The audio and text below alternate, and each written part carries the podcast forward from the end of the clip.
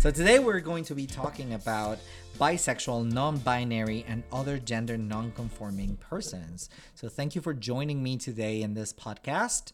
And we have, uh, as always, fantastic guests from the Central Florida community.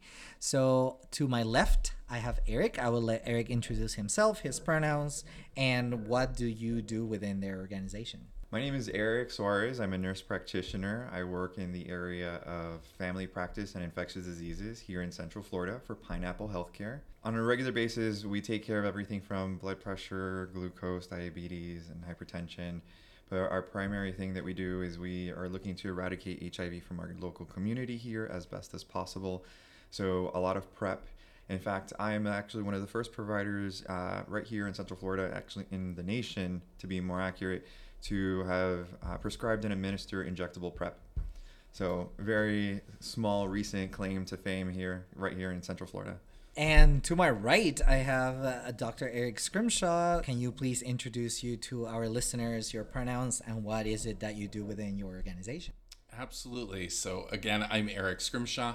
I am here at UCF College of Medicine. I am the chair of our Department of Population Health Sciences. Um, many people will be more familiar with public health, very similar. And I run the department out at the College of Medicine. I joined UCF three years ago as the department chair. But before that, I was at Columbia University School of Public Health for over 20 years. And my research is focused on LGBTQ health disparities and what is driving that and focuses both on HIV as well as mental health and substance use disparities that exist within the LGBTQ population.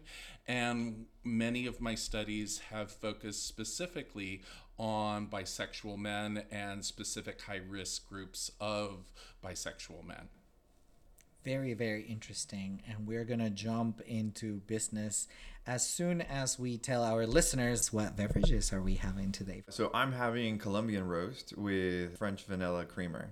And I too am having Colombian roast, but mine is black as always. Oh, so we have Eric S and Eric S with and without a K having both Colombian roast. It's going to be interesting. I'm pretty sure there's going to be a lot of pointing today. Uh, who am I talking to? Fantastic. So in previous episodes, we have unscrambled the LGBTQ plus alphabet soup. Today, we're going to focus on the B on that LGBT spectrum. So B stands for bisexuality. Let's talk a little bit about what is it and what is it not. I'm I'm happy to take a, a stab at it.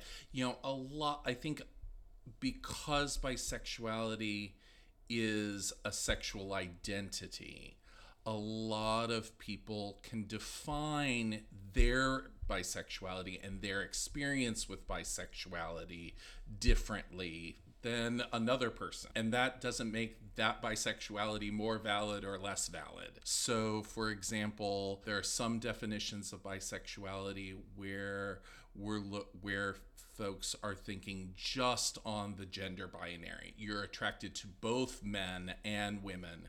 There are others in the bisexual umbrella, maybe that are more pansexual, that would be would be attracted to or interested in partners who are on any number of potential genders, not necessarily just the two bi- traditional binary genders. So my definition for bisexuality has always been, you know, an attraction or sexual behavior or partnering with partners of more than one gender and that and so that can come in many different ways it can be all it, it can be current partners or it could be past partners. So just because you're currently seeing, currently dating, currently sleeping with someone who is of the of a, of a different gender doesn't necessarily and may appear externally to be a heterosexual partnership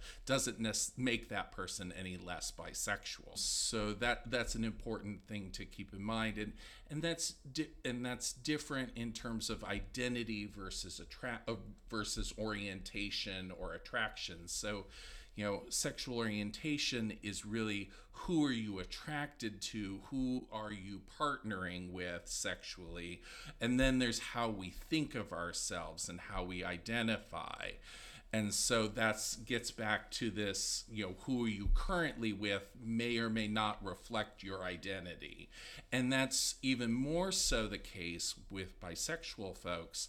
So for example in our study of bisexual men we interviewed over 200 men who had who identified well who had both male and female partners in the past year. And if I'm remembering correctly, about a third of those men identified as heterosexual.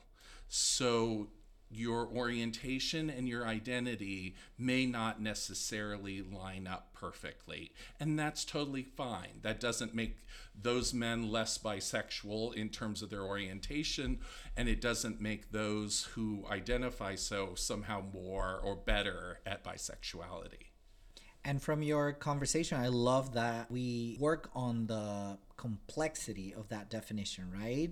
As we discussed in, in the previous sexual orientation podcast, we had been defining people in terms of their sexual orientation by either their behavior, who are they attracted to, and how they identify. And we have seen that they do not necessarily match. We had interesting examples about one of our guests identifying as asexual, but her orientation, she would tick the box of being heterosexual because that's she's more likely attracted to people of the opposite sex, even though sex is not an end game for that. So it's it's very interesting to let our listeners know that even though there are several domains out there, not all of them will necessarily match 100%.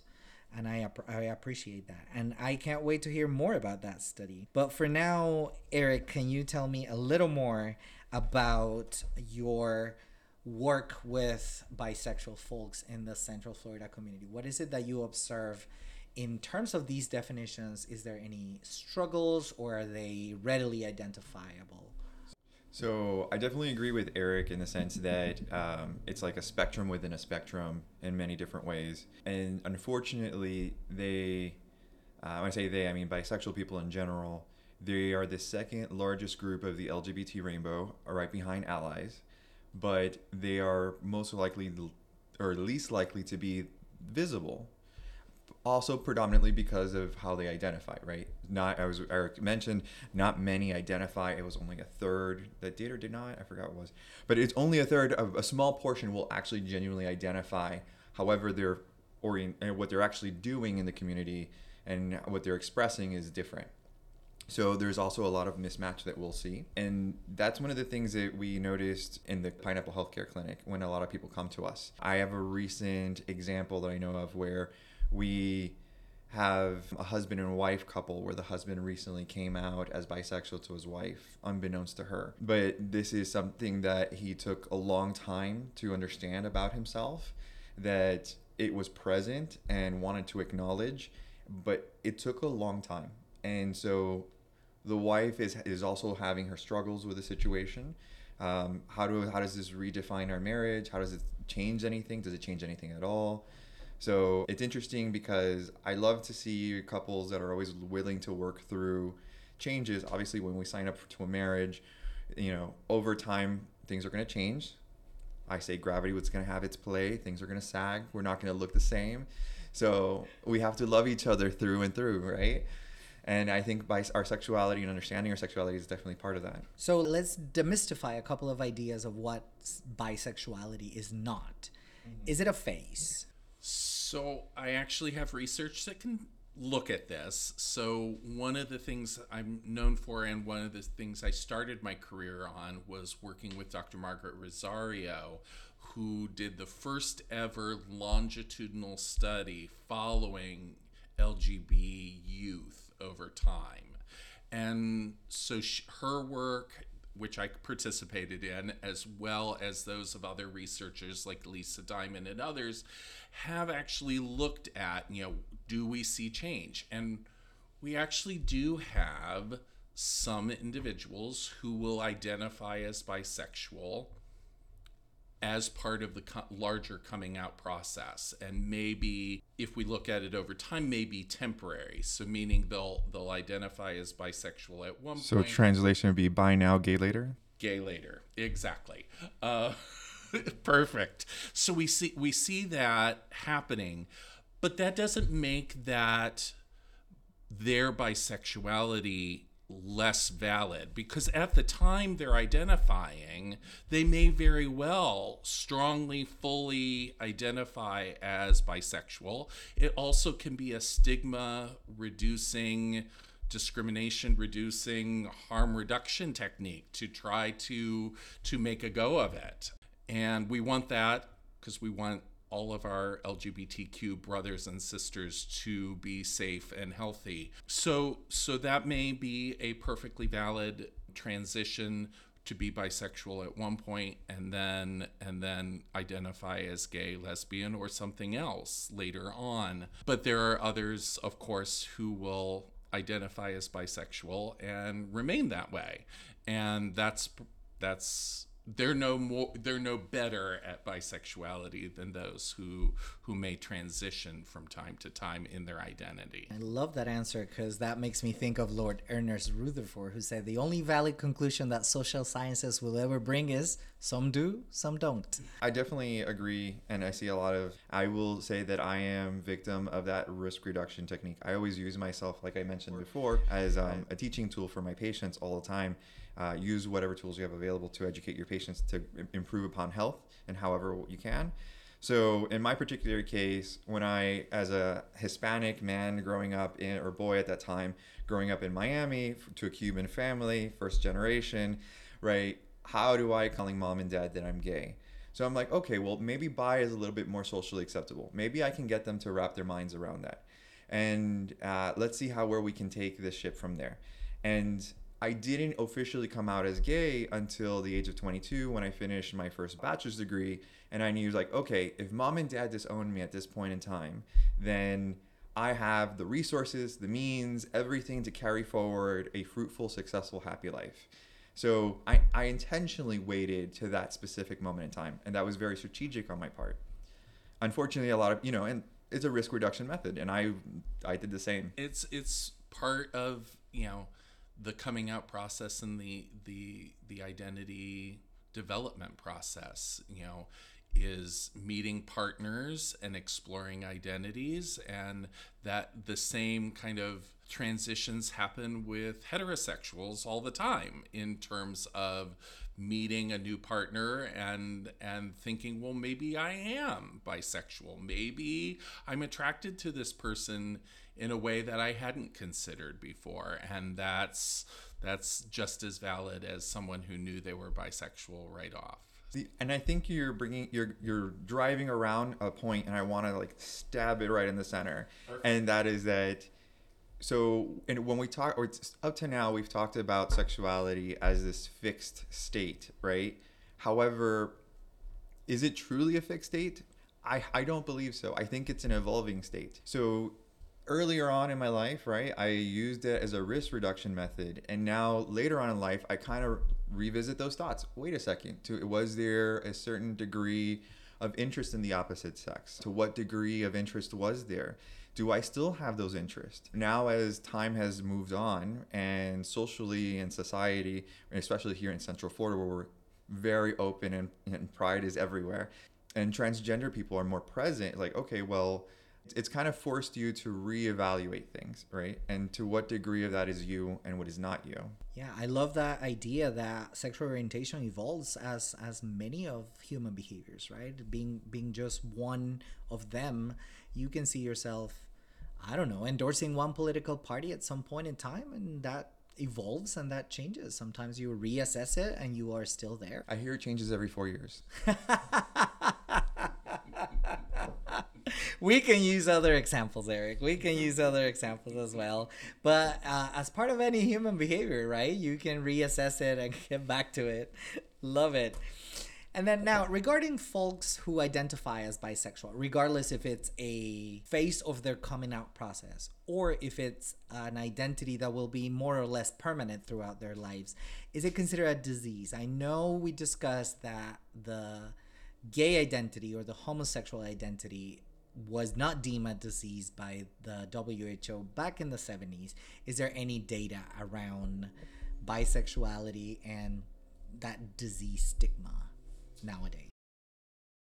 So I think our current understanding, informed by kind of a minority stress model, is not so much that the identity itself results in psychopathology or any kind of health or mental disorders but really it's the other way around that it's it is the stress and stigma and discrimination and rejection and other microaggressions structural stigmas that we see experienced by the LGBT community and particularly the bisexual community. We could get back to that.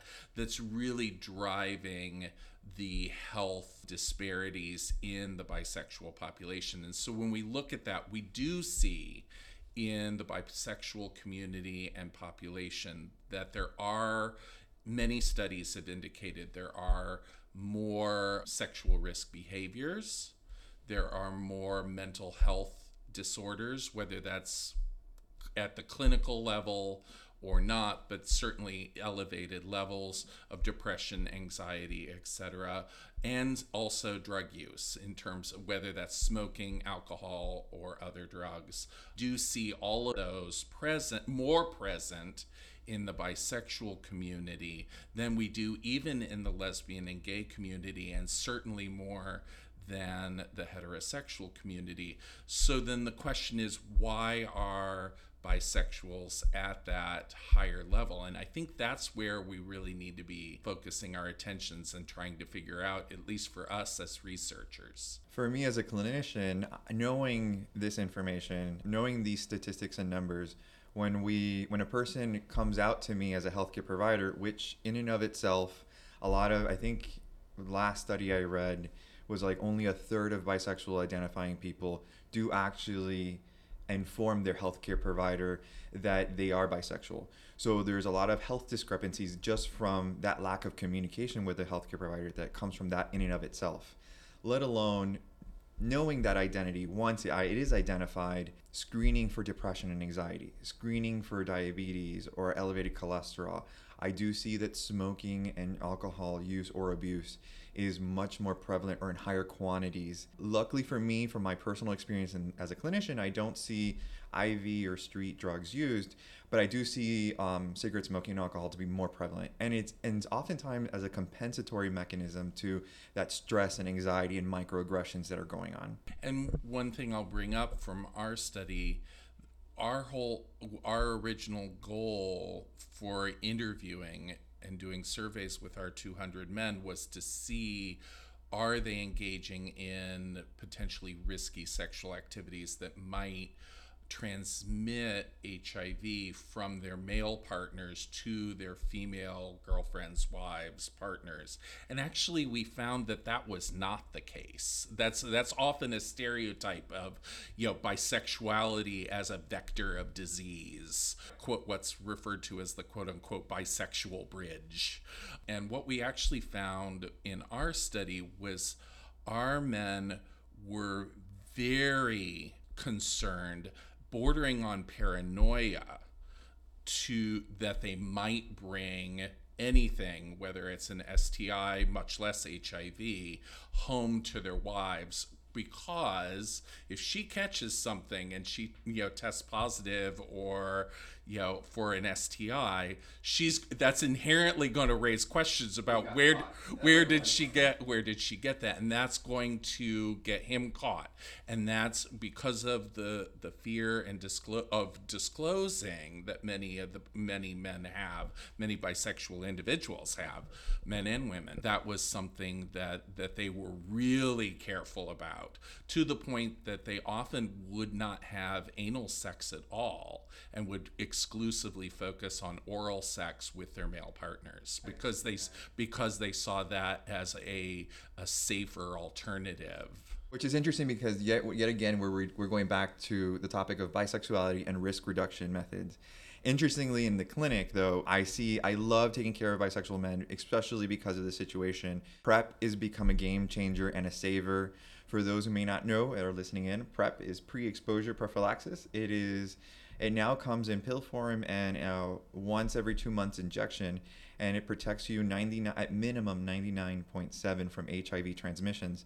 And this is great because they can take this once a day pill or one, an injection every two months, and they can protect, make sure that they don't bring necessarily any HIV home, any long term chronic disease. However, that means that we have all the other STIs to worry about, but at least that any lifelong chronic disease will be prevented. So we see how uh, these risk reduction strategies actually drive people to live longer, healthier lives, right? I guess my question goes in the lines of uh, besides a, a healthier sexual life in terms of preventing disease, what have you observed either in research or in clinical practice that also enhances that healthier lifestyle, specifically for bisexual folks? So for me, I, it's actually a simple tool that's available to everyone and it's free. It's the magic of communication. So going back to that original bisexual men who actually communicate with their healthcare providers, only a third of them actually come out to their healthcare providers. Well, if you communicate, right, and, and this is kind of goes forwards and backwards. So if you communicate that to the people around you and you are out to the people around you, then it is more likely that you're going to have access or the resources, the screening tools, what you need to live a more healthy or successful life. Having said that, why aren't they out or as prevalent? has to do probably with a greater societal picture and then that kind of interacts back and forth right i think it was harvey milk harvey milk made it a point that it is not until we become visible that things will change. And i think with bisexuality we're kind of revisiting that. They need to become more visible and we will see a paradigm shift. Mm-hmm. at the at the same time and i completely agree i've written extensively about disclosure and openness and the coming out process for bisexual men in particular, but it's the ones who are the most open, gain the most support, therefore are the least depressed and the least anxious. At the same time, we also look at you know issues of internalization and and we can talk about internalized homophobia we can also talk about internalized biphobia and it's the same same parallel that we we often see these these feelings of concern about worry about being discovered and what the implications of that discover will be. So, for example, when we interviewed our men, they often talked about how they were certain if if their wives or girlfriends discovered that they had sex with men as well, that they would be divorced. They would, you know, they would uh, de- destroy their relationship. This is what they believed would happen. I, and to I, be fair to those wives or girlfriends, right, when they signed up for that relationship from the beginning their notions or thoughts was i'm signing up to this relationship with a heterosexual man. So the fact that that changes could change their view. So i could see how their perceptions Absolutely. may be different. but at the same time i think many of our men when we talk about them they would have examples of people they had disclosed to and it always went better than they anticipated so you know, and and of course they're they're going to choose that one person that is going to be the most accepting, who they think will have the least negative response. But and oftentimes there were discoveries. Yo, I got caught. I someone found out. Someone saw an email. Someone saw my web browser history. Whatever it was, and surprisingly, it was it was they were surprised that it went better than it did. So I think often, regardless of your LGBTQ identity, we often have have ant- our anticipation of the negative outcomes of disclosure are not always as bad as what we think. And I think also for bis- for bisexual individuals in particular, you know the disclosure and the decision not to disclose is often a self-protection mechanism as we've talked about before that that they're they're they want to maintain the relationship with their wife or girlfriend. They want to maintain their connection with their children. They maybe you know want to preserve the connections they have with their religious community, their ethnic community, what have you, and are fearful that any kind of disclosure in that with, within that community may result in that disruption. So, you know, it's it's really to avoid stigma. And and that, you know, I think from my perspective is always we need to come out when we're good and ready. There's no rush in doing that, but at the same time, it may be less problematic when you do than you may anticipate. And I love that approach because while there's no typical trajectory, I'm pretty sure seeing here in my crystal ball in your research, you probably have identified patterns of that coming out process, right? Absolutely. We have discussed before that there's people who would use it as a as a stepping stone in the coming out process use mm-hmm. bisexuality as a stepping stone. But there's also people who truly develop a more permanent bisexual identity. And uh, what can you tell us about your research on those findings on those patterns of coming out? Absolutely. So we in our work we've identified three sub what we call subgroups of of bisexual men one of whom are one group of which are more self accepting, less internalized biphobia, who are maybe a little bit more open, may actually have an ongoing relationship with a man as opposed to a single one off encounters and then we have other we have another other groups who are more likely to identify as heterosexual who almost ex- almost never have an ongoing relationship with a man and so are very much more closeted about their bisexuality and then there's there's a group of more bisexually identified men in the middle I would be very curious to see the age ranges for each group and to see if there's any correlation.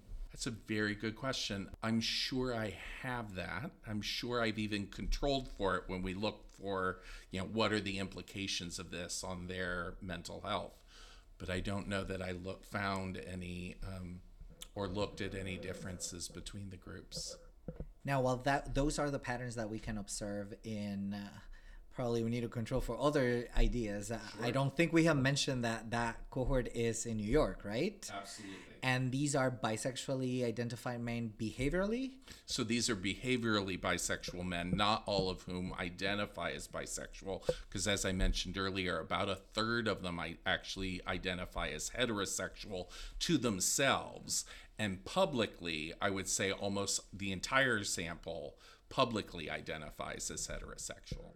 So, how does that translate into everyday clinical practice, Eric? Do you see, for example, any patterns of behaviors? Absolutely. Fortunately and unfortunately, uh, what I've recently seen in the clinic is that my age group that I used to take care of skewed younger. 16 to 25 was predominantly the age group. They were coming in for STIs, screening, testing, PrEP, all that stuff that we associate with that group. That if people are learning, people who are just learning to discover their sexuality and, and practice it. And today, though, that is different, and that is not true. And the majority of the people that I see now skew. My eldest patient is 78 years old, so what we see now is that fi- that 50 to 70 something 80 something age group is just starting to blossom and discover themselves and they will come in and they'll tell me I was married to a woman 40 years of my life or whatever it may be. And because of whatever happenstance happened in my life, I'm, I finally came out or accepted myself and my sexual orientation. And I'm, I was educated by my community peers that PrEP is a thing and that I should definitely look to seek to protect myself. And that's what brings them into the clinic. But we definitely are seeing that population and we see that it is skewing older, that there's like this th- the societal thing that put them into like this permanent closet for a while, and now they're like coming back out. That's fantastic. And then that coming out process, even if it's forced by a request for PrEP or a request for a pri- uh, from a prior history, opens the conversation and that communication channel with your healthcare provider, as you were mentioning before, right? That's my free and accessible tool for everyone is communication. And I think that that actually brings up a really critical point as well in terms of culture. And we haven't brought up ethnic differences and cultural differences that really profoundly influence this openness and communication process. And so for example, if you look at the research on bisexuality, many, many times the research is focused entirely on black and brown individuals. And I'm and and in part because those communities frequent, frequently will have more homophobic, biphobic attitudes towards homosexuality and bisexuality than other communities. Although it's very interesting when we were looking at our participants, we stratified so that we got equal numbers of black, Latinx, white, and as many Asian men as we could find. in our in our study. We're not california. New york is a little harder. So we we hedged our bets there. But we it was interesting although there's this this perception that there's different you know that there's ethnic differences. And there certainly is in terms of overall prevalence of disclosure by ethnicity we still were seeing white and asian men have really low disclosure in that particular group if they're part, part of a more conservative ethnic or religious community. So we would see Irish Catholic men, Italian Catholic men from Brooklyn who were white but would frequently talk about, you know, there's no way I can allow my Catholic parents to know that I'm bisexual. Same thing in the Orthodox Jewish community of New York, which we observe the same thing. And then in Asian men, it's the same same way that we would see, you know, my parents immigrated to this country from the Philippines, from wherever, and have very conservative religious community values, and therefore disclosure in that community is just as difficult for them. And so although I think we we can understand and kind of wrap our heads around how that might be the case in the African American and Latinx communities, we see the similar dynamics play out with maybe less prevalence in white and Asian communities as well. So one thing is I, um, while doing my homework for this visit today, exactly what Eric is talking about, right? So as humans, we are these unique animals that have culture and religion and all these, you know, and what I loved about it is that there that doesn't exist with chimpanzees or or orcas or sheep. And so since our entire animal kingdom doesn't have these pressures of I mean, I don't know. Do different chimpanzees? Well, he has a bluer behind than you know than she does. I, I don't know. I would have to ask a chimpanzee maybe. But you know, can we see bisexuality in the animal kingdom and extrapolate some information from there and apply it to humans because they don't have these stressors, right? So how does that apply to us? And obviously, can we match the two or use it to our advantage? And probably that reflects back to those ideas that we were discussing at the beginning on the stigma that is associated with that demystifying bisexuality, right? So one of the typical questions that we would see can bisexual people be monogamous? Because in a in a relationship that involves a person who is bisexual, it's a little di- handling jealousy is a little different, right? In a heterosexual couple or in a same-sex couple, the jealous partner will only be concerned about 50% of the population out there, but in a bisexual couple, the non-bisexual partner will be perhaps concern about 100% of the population out there. Can bisexual people be monogamous? That will be my first question. And as a follow up, how do bisexual couples or couples that include at least one bisexual individual handle that jealousy? So I can definitely talk to the jealousy part. So jealousy is has an evil head and it has a horn on this side and horn on that side. No, um, so no. The problem with jealousy, I feel like he, jealousy is a human emotion that is affected to all people. I think the problem with bisexuality is that from the patients I take care of, and I've had my conversations here in the Central Florida area, is that it intensifies, and when it intensifies, it can almost border on a level of paranoia, right? So like, is he looking at her? Is he looking at her? You know, or, or him, or whichever gender it is. And that's where I go back to the communication. And I oftentimes ask my patients is like, have you used your words? Have you mentioned this to him or her? Have you talked about what your thoughts are and how this makes you feel? Unfortunately for me, that I do do family practice, I oftentimes have them both in the room at the same time.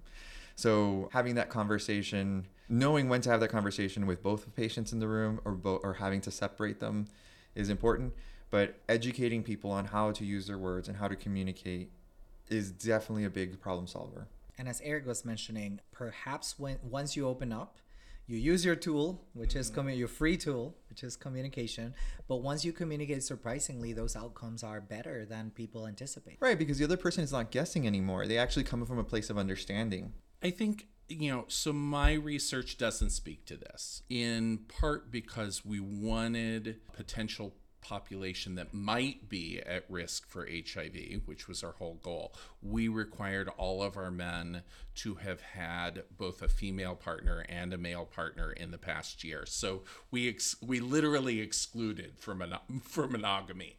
But at the same time, the challenges that bisexuals may experience for monogamy, I think are often overstated, and that's a stereotype, is because every every popula every couple is going to have challenges in terms of are we going to be monogamous, are we not? there's no reason that a bisexual individual can't choose to be monogamous, just as a heterosexual individual can't choose to be monogamous. But at the same time, they may also have you know interest in and choose to have a more open relationship with that partner. But again the communication about that is really what's critical. So i don't think it's inherently impossible. I think it's really a stereotype that they can't be. But at the same time i think many bisexual individuals also are more open to having an open relationship with their partners than we might see in a, a, heterosexual relationship, but not necessarily that much different than maybe gay men who also are more more likely to explore an open relationship. What I do see with on that note is that it's all about that communication piece in the beginning of the relationship. When you opt into that relationship, are you clear and upfront and concise with that person? It's like, okay, well, I'm a bisexual individual.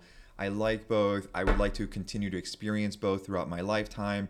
Is this something that will work for you? Having the courage to be able to meet someone new and communicate that to them and be ready for yay or nay responses is a, a, big piece of whether that relationship will be successful. So, this has been an interesting discussion about bisexual people, but today's episode also focuses on uh, non binary individuals. So, let's start by making a difference on bisexual individuals, who is a sexual orientation, and now we're going to talk about non binary individuals, which belongs to a gender identity. We have uh, talked about it in the LGBTQ Alphabet Soup podcast, but just as a reminder, we will have sexual orientation, which is greatly determined by who you are attracted to and who are you having sexual behaviors with and how do you identify yourself.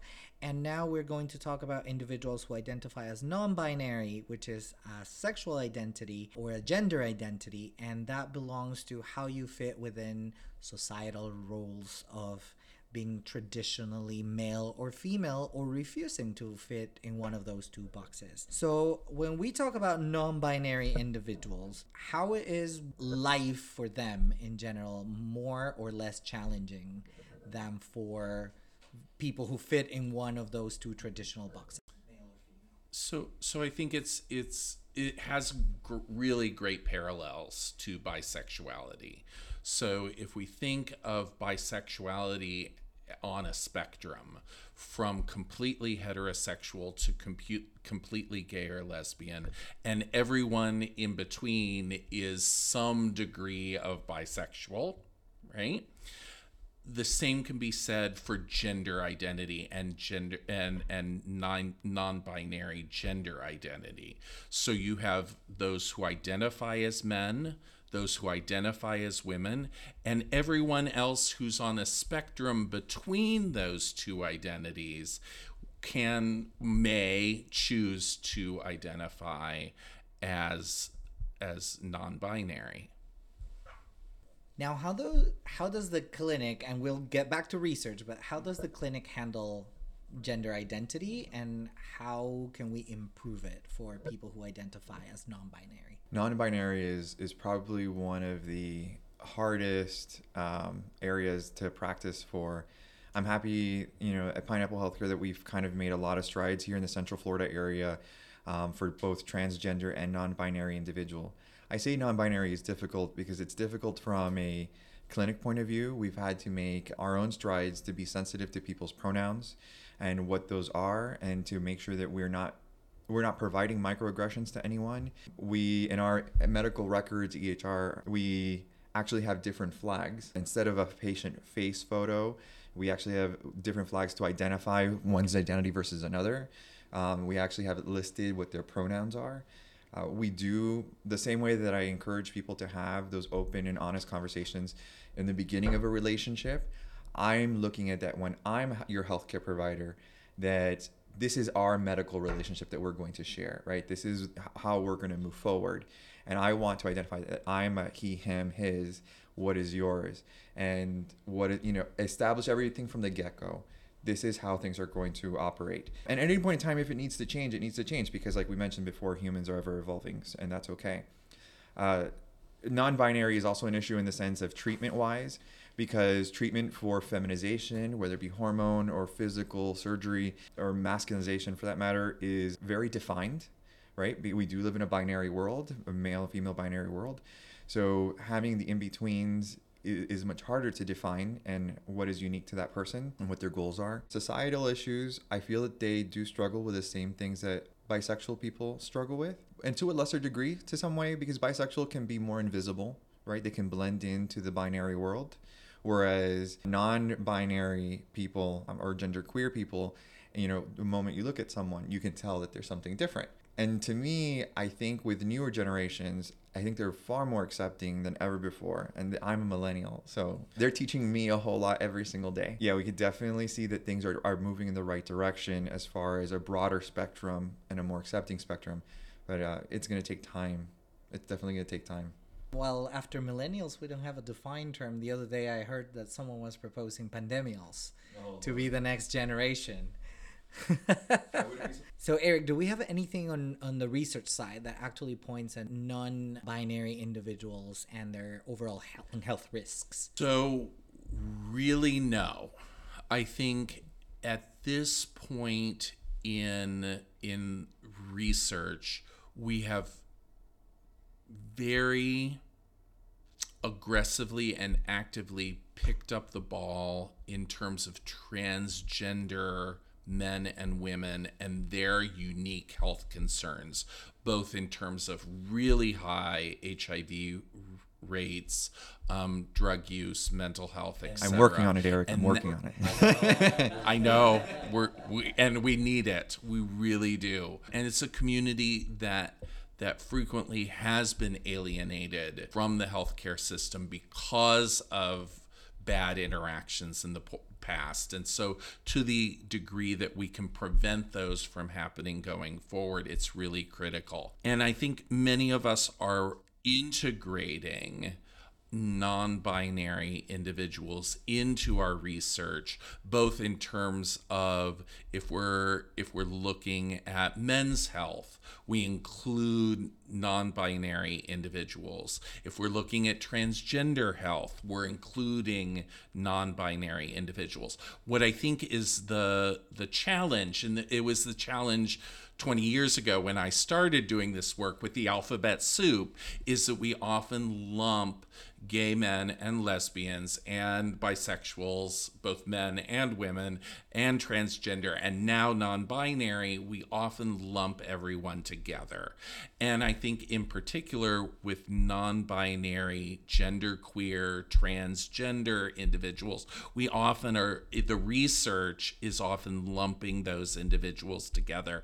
And so we don't have enough data to specific or enough participants in the research to say, okay, what are the unique challenges and needs of non binary individuals? How do those differ from transgender women? How do those differ from transgender men, much less cisgender individuals? So I think that's the forefront that's a critical need in the research community but in as far as i know currently that's i, I don't see that in the literature yet and to be honest, in the last literature I reviewed for PrEP, I definitely see that there's no gender queer. I do see gender fe- uh, transgender female, transgender masculine, masculine or feminine, but there's and it's been a push to include those people. But I agree with you, uh, transgender people and gender queer people are being just lumped in together. And oftentimes, and this is the worst part of this equation, is that they're the smallest sample size or subset of a study. Absolutely. And so one of the th- one of the challenges of that for you know for those of us who are doing research with transgender community with the non-binary community with the lgbtq plus community we're sensitive to these issues, but we also need to get other more mainstream, non LGB focused individuals who are doing HIV research or you know mental health research or others to be able to do to help assist in these work, whether that's big, large, nationally representative surveys or what have you.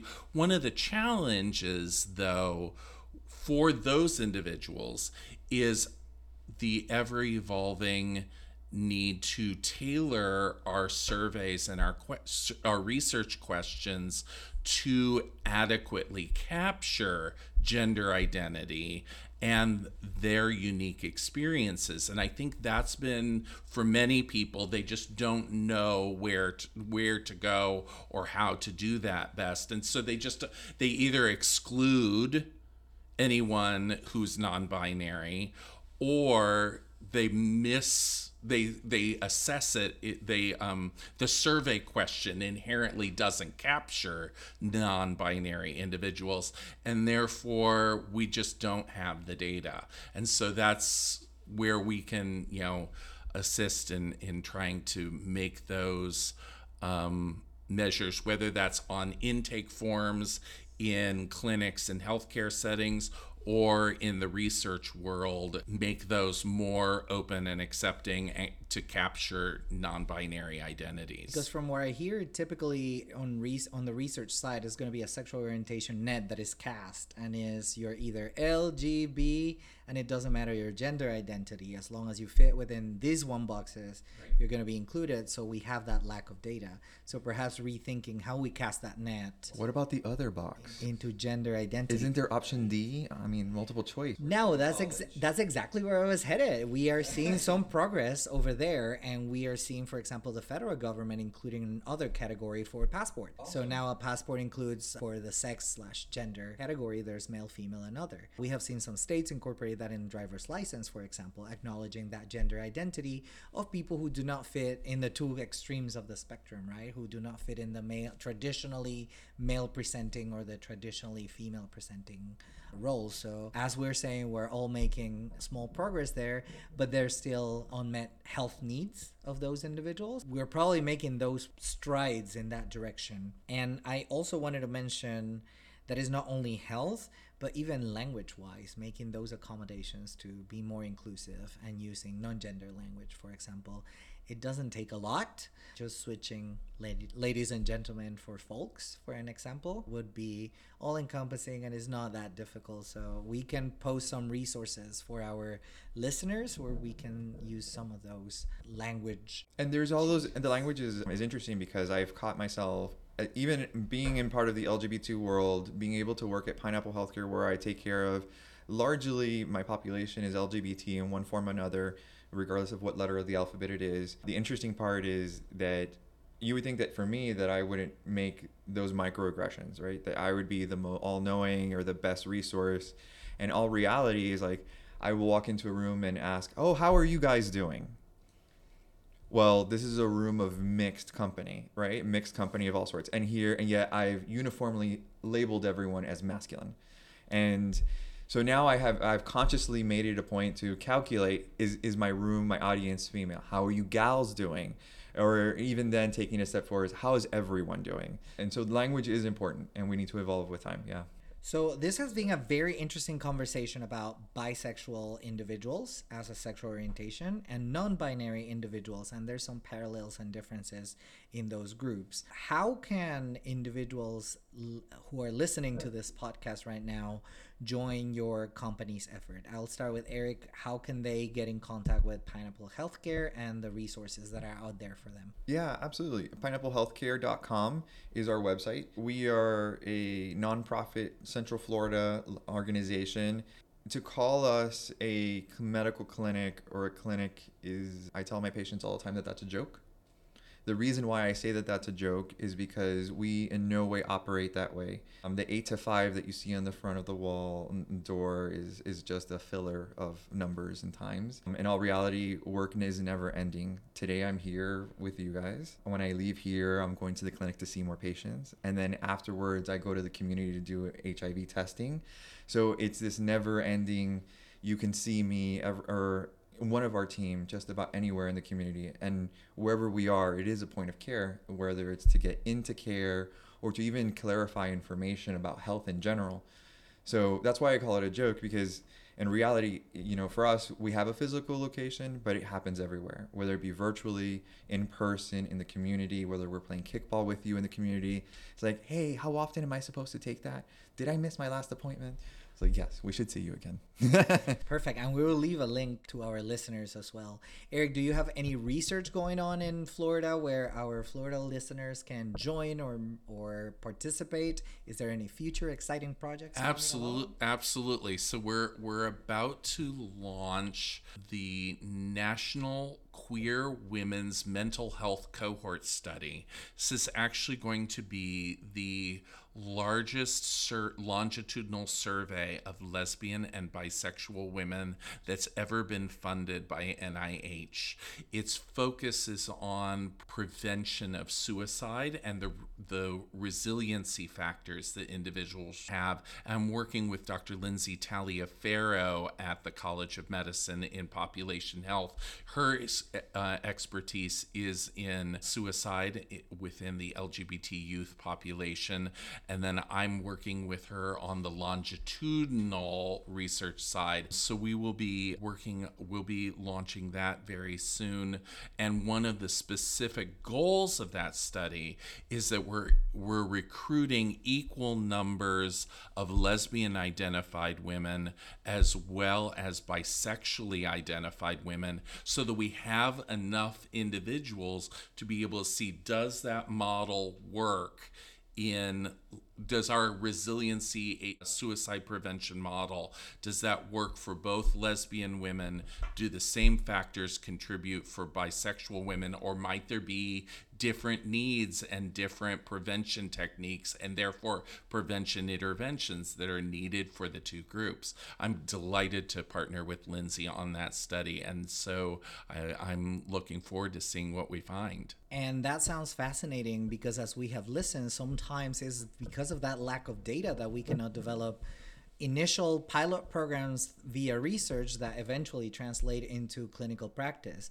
We will have Dr. Talia, Taliaferro also speaking a little more about her work here in the podcast. And to our listeners, as we just saw, it is important that we provide some data for that research and for joining those cohorts of studies. So we will be posting as well, Dr. Schrimshaw, some information on how to join the study and how to recruit volunteers for that NIH funded opportunity. With that said, I would like to thank you both for joining me today. If there's if there's any last words that you would like to address to our listeners. Wow. I think the take home message for all of us today from this conversation is really that life happens on a spectrum. Whether that is our sexual identity and orientation or whether that's our gender identity and orientation, I th- it really happens on a continuum. And no one perhaps none of us are a complete kinsey six pure purely lesbian or gay or completely heterosexual. We're all somewhere on that spectrum and the same for for gender and certainly gender presentation for all of us. So i think that's that's really critical the next time we think of when we hear about you know individuals who may be bisexual whose child is coming out as as non-binary etc i think it's it's important to realize that that all of us are are somewhere on a continuum and we need to really work hard both in the healthcare sector and the research sector to try to accommodate that so that we can help ensure everyone is as healthy as possible and lives a great life. Exactly. And in Central Florida, we are fortunate to have many healthcare organizations and agencies that are specifically targeted to the LGBT population.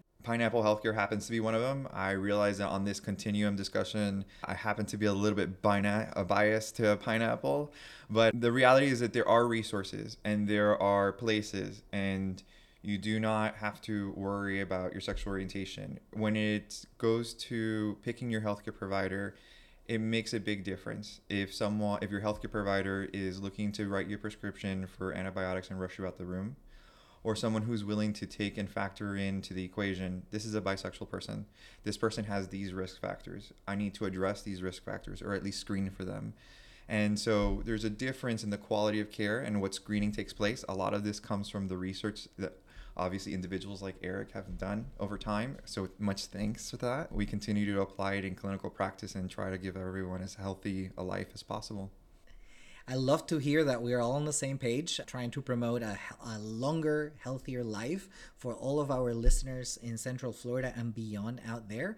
And with that, I would like to thank Erick Suarez and Eric Schrimshaw for joining us today in the podcast. That has been the Sex Cafe. Thank you.